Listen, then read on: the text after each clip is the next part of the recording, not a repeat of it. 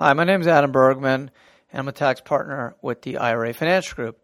Today I'm going to discuss a really neat tax planning opportunity if someone has a solo four oh one k plan, which will essentially allow someone who earns up to fifty-three thousand dollars if they're under fifty or fifty-nine thousand dollars if they're over fifty, the ability to defer almost all their income into uh, taxable, Roth, or after-tax contributions without paying any uh, federal or state income tax on that income. Now, as a caveat, you would have to pay Social Security and FICA taxes on, on some of that income, but this strategy will essentially eliminate ninety-nine percent of the tax that would be due on someone who earns fifty-three thousand dollars or fifty-nine thousand dollars if they're over fifty, of course, assuming that that individual doesn't need the money to live off. Basically, the way the strategy works is it takes advantage of something called after-tax contributions. After-tax contributions are unlike Roth contributions or traditional pre-tax contributions. So let me explain. Pre-tax contributions to a four oh one k is when you make a contribution, which is up to the four fifteen limits of eighteen thousand dollars if you're under fifty or twenty-four thousand dollars if you're over fifty for two thousand fifteen and two thousand sixteen. That generally comes right off the top of your income. So if you make twenty thousand dollars, you generally can defer about eighteen thousand dollars into your plan. Now, if you do that tax deductible, you would get a tax deductible contribution on your ten forty income tax return for that amount, and then the money will grow without tax. However, once you are over fifty-nine and a half and take that money out, you have to pay income tax on that amount. Plus, if you're over seventy, you have to start taking requirement and distributions on that amount. If you took a distribution under fifty-nine and a half and your plan allowed it, there's a triggering event, you'd also have to pay a ten percent penalty. So that's the pre-tax. Now let's move to the Roth and the other spectrum. The Roth is an after-tax account. Most four oh one k plans allow Roth contributions. The Roth, unlike a traditional or a pre-tax four oh one k, doesn't give you the tax deduction up front. But the beauty of the Roth is as long as you keep that Roth open for five years and the Roth, and you're over fifty-nine and a half when you take a distribution, so five years plus fifty-nine and a half, you can take that money out tax-free. So that's the beauty of the Roth. You don't get the tax deduction up front, but you get the the advantage of tax-free growth on the back end. So the pre-tax, you get the tax deduction up front. You pay tax when you pull it out. The Roth, no tax deduction up front, but you get to enjoy tax-free growth. The after-tax contribution, and this is something that you need to check with your plan administrator or check your plan documents. You know, I R A Financial Group does have plan documents that allow for after, after-tax contributions. Not all plans do. After-tax contributions are like a Roth, but not really. So an after-tax contribution, you don't get a tax deduction up front when you make the contribution. So that's kind of like a Roth, or it is like a Roth. But unlike a Roth on the back end, the only thing you get out of the after-tax contributions tax-free are your contributions. All the growth and earnings on the after-tax contribution, you're stuck paying income tax on. So it's not great. It's not a great situation. Most people in an after-tax contribution setting will then convert it to a Roth immediately. Uh, so they're in the Roth and they can take advantage of tax-free growth once they're over fifty-nine and a half.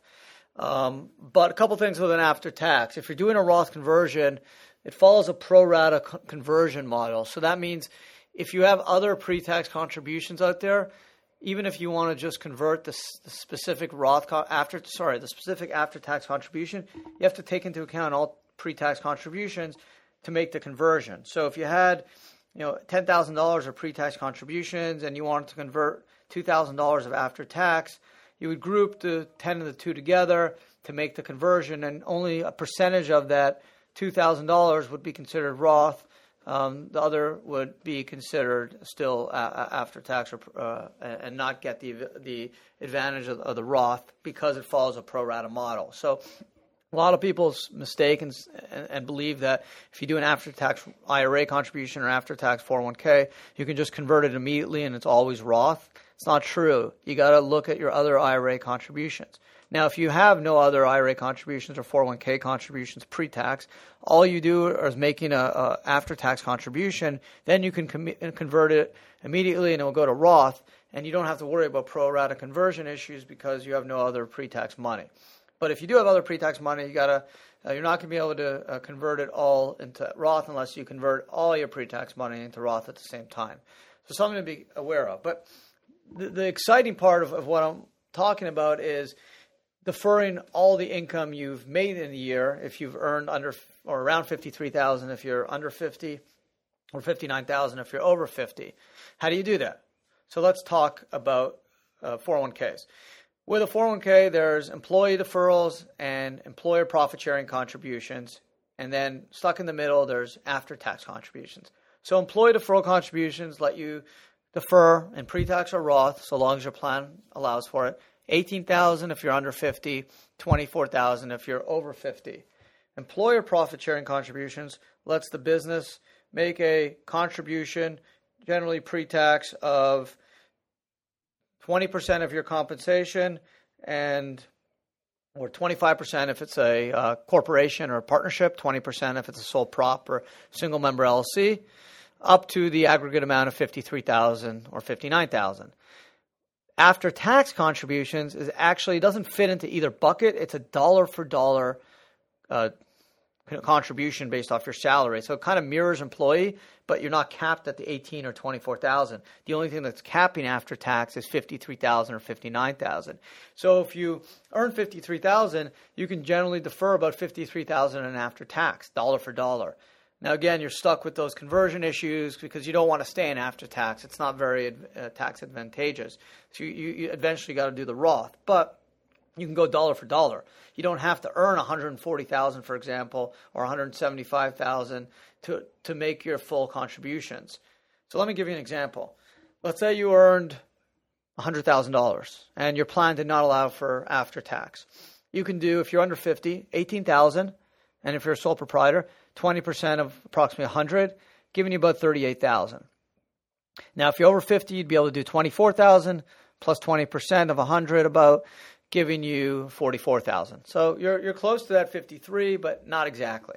If your plan allowed for after tax, you could do fifty-three thousand after tax, or you can do eighteen thousand employee deferral, pre-tax or Roth, twenty percent profit sharing, and then the rest after tax. You got a lot of different ways. You can do just employee deferrals, eighteen thousand, the rest after tax. Um, the same applies if you have an S corp or C corp, where the profit sharing is twenty-five percent. If you made fifty-three thousand dollars in income, you can defer eighteen thousand dollars plus twenty-five percent of the fifty-three thousand dollars, which is about thirteen thousand dollars or so, and then the rest, twenty-one thousand dollars or so, can be after tax. So you legitimately can defer fifty-three thousand dollars of, of the fifty-three thousand dollars, give or take. Now, again, you have to take out FICA and Social Security. So out of the fifty-three thousand dollars, you're going to lose a couple thousand in FICA and Social Security taxes. But in general, in terms of income tax, not Social Security or FICA, but income tax, you generally don't have to pay any income tax if you um, – well, you would have to pay income tax, but you would get the ability to make contributions to your four oh one k. So you're saving the ability of adding more to your retirement account. The after-tax contribution is not going to get you a tax deduction per se, but it's going to allow you to build up your retirement account pretty nicely. So almost dollar for dollar, which is a pretty neat thing. So let me just recap again. If your plan allows for after-tax contributions and you made fifty-three thousand dollars, you can defer all close to all fifty-three thousand dollars to a plan. You're not going to get a tax deduction because it's after tax, but you will be able to uh, defer all of the plan, all of the income into your plan. Now, what you can also do is do eighteen thousand dollars pre-tax or Roth, profit sharing of twenty or twenty-five percent, and then the rest is after tax. So you can still get a really big tax deduction, but you can then defer the rest into the plan and, and not get the tax deduction because it's after tax, but still defer almost all your income into a four oh one k. So this strategy allows you to defer almost your entire salary into a four oh one k plan. Again, for an example, let's say someone's under fifty years old. They earn fifty-three thousand dollars. They have a corporation. Legitimately, they will be able to do an eighteen thousand dollars employee uh, contribution, tax deductible or Roth, then a twenty-five percent contribution employer on the fifty-three thousand dollars, which is about thirteen thousand two hundred fifty dollars, and then the rest, dollar for dollar, twenty-one thousand seven hundred fifty dollars would be after tax, allowing them to defer close to the fifty-three thousand dollars into the four oh one k. Without the after tax, they would only be allowed to do the eighteen plus the thirteen thousand two hundred fifty dollars, or about thirty-one thousand dollars versus the fifty-three thousand dollars. So you can see the power of the after-tax. It's not going to it's not going to save you taxes of the full fifty-three thousand dollars, but it will let you put more money into your plan. And the whole beauty of a four oh one k plan is deferral, because your money grows without tax. The idea goes every eight years. If you can average eight percent, your money will double. So the, the, the power of tax deferral is very key. Um, again, you can then convert it right into a Roth and, and take advantage of tax-free growth. So um, I think this is a really neat strategy for a lot of people. Most people do not know about after-tax contributions. They're not aware of it. They don't know that you can go dollar for dollar into your plan with after-tax contributions. It's a, a really great uh, planning solution. Uh, again, you're not necessarily saving the tax on the deductions from the after-tax, because you don't get tax deductions for after-tax contributions, but your money is then able to grow, hopefully tax-free if you convert to a Roth, and you're able to put away a lot more uh, dollar for dollar with the after-tax than you would if you just did employee deferral and profit sharing. So wanted to b- bring this to people's attention. It's called the after-tax contribution strategy. We have some info on our website. You can uh, always call us for more info, eight hundred, four seven two, zero six four six, eight hundred, four seven two, zero six four six. You can email us at info at I R A financial group dot com. You can always email me at adam b at I R A financial group dot com, A D A M, B as in boy, at I R A financial group dot com.